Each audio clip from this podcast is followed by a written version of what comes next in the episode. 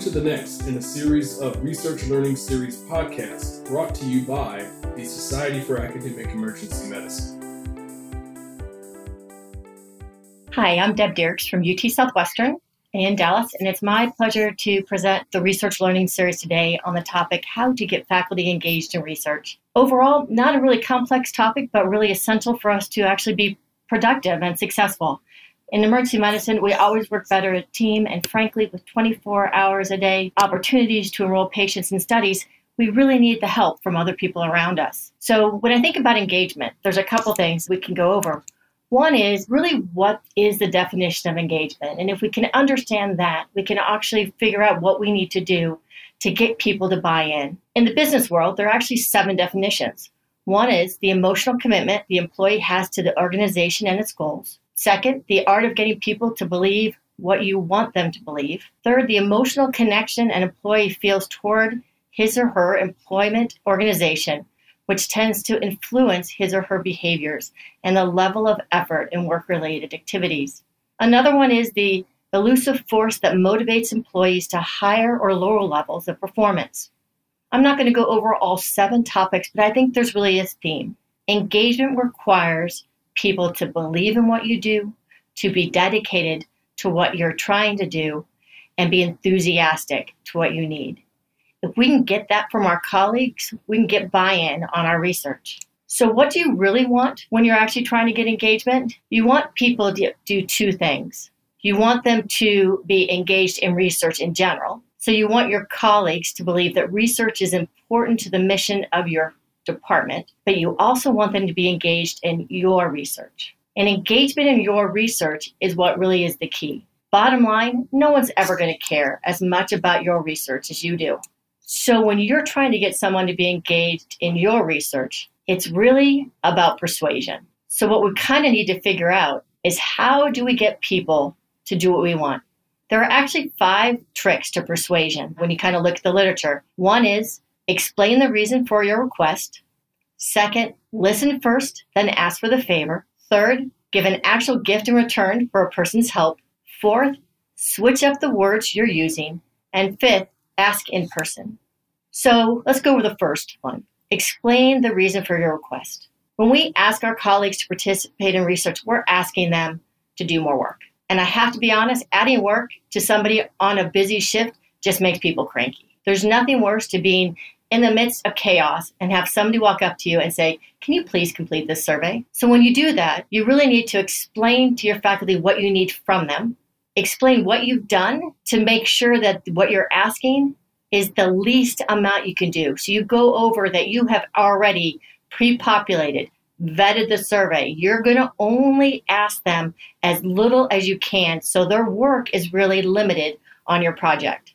And they want to know, and you want to explain what else you've tried before asking them. And this really comes into a situation. So let's say I need a person to complete a survey, and we're doing one right now on frailty. So I'm looking at a survey, I'm looking at what faculty think, um, their gestalt on frailty. So I need to let the faculty know that I've chosen the least amount and shortest tool, that I've got coordinators doing everything they can. So all they have to do is draw a line, and that really it's important because there's no other way to assess Gestalt. The second point is listen first, then ask for a favor. Really, what that means in research is hear what people have to say and learn about their perceived barriers to participating in what you're doing. Part of that is understanding when they want to be approached, how they feel it impacts their workload, who they want to appro- approach them.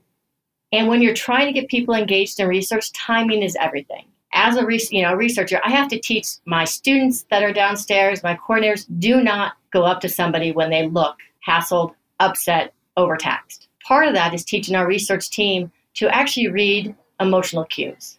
Great time to go up to somebody is when they're sipping on coffee and look relaxed. So having your team identify when it's a good time to approach and when a bad time to approach is really important.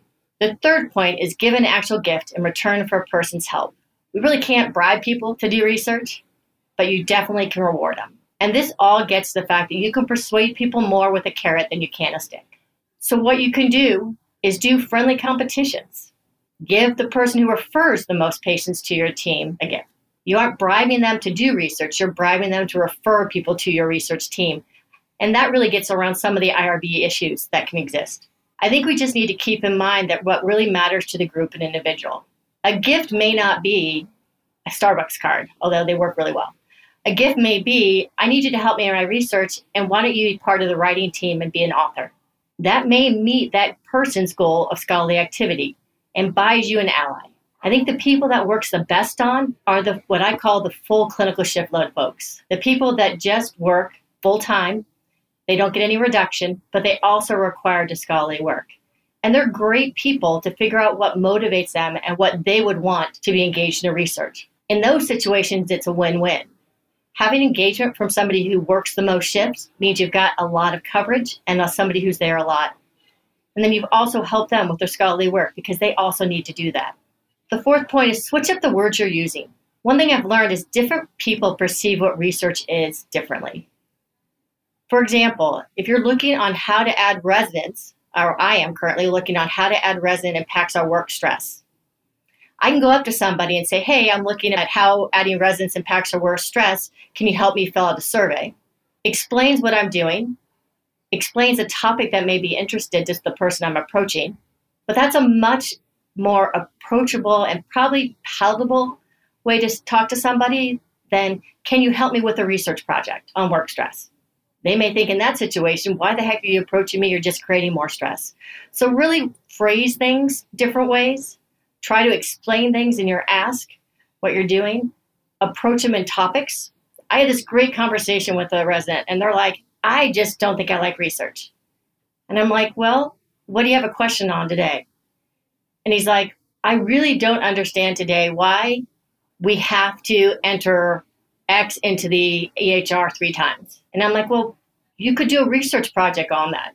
You can actually look if you entered it less, does it impact things? And so sometimes people think research is purely a multi center, randomized controlled trial dealing with basic science component that they have no interest in. But sometimes if you explain your research in terms of the clinical impact, you actually get more buy ins because people then realize why you're doing it and that it actually may be important to them because it may improve their workflow. The other key is ask in person. Persuasion in, in a way and trying to get people to be engaged in their research requires an art of salesmanship. And that means you really have to be able to read a person. It also allows that person to read you. You can't detect gratitude in a person's voice or at how they approach you if you're doing it by text. Kind of texting, email is prone to misinterpretation and it does not actually reflect and allow you to reflect how you're feeling. So when you're asking a group to do work for you, stand up if it's at a meeting and ask everyone in person. Explain why you need them and how thankful you are for their help. That personal touch takes it away from just somebody shoving a piece of paper in their face or asking you to call a number to identifying you and your gravitas with the group and an ask. So try to ask in person. I know it takes more work, it's hard to get in front of people, but people will invest in you more than they'll invest in any project.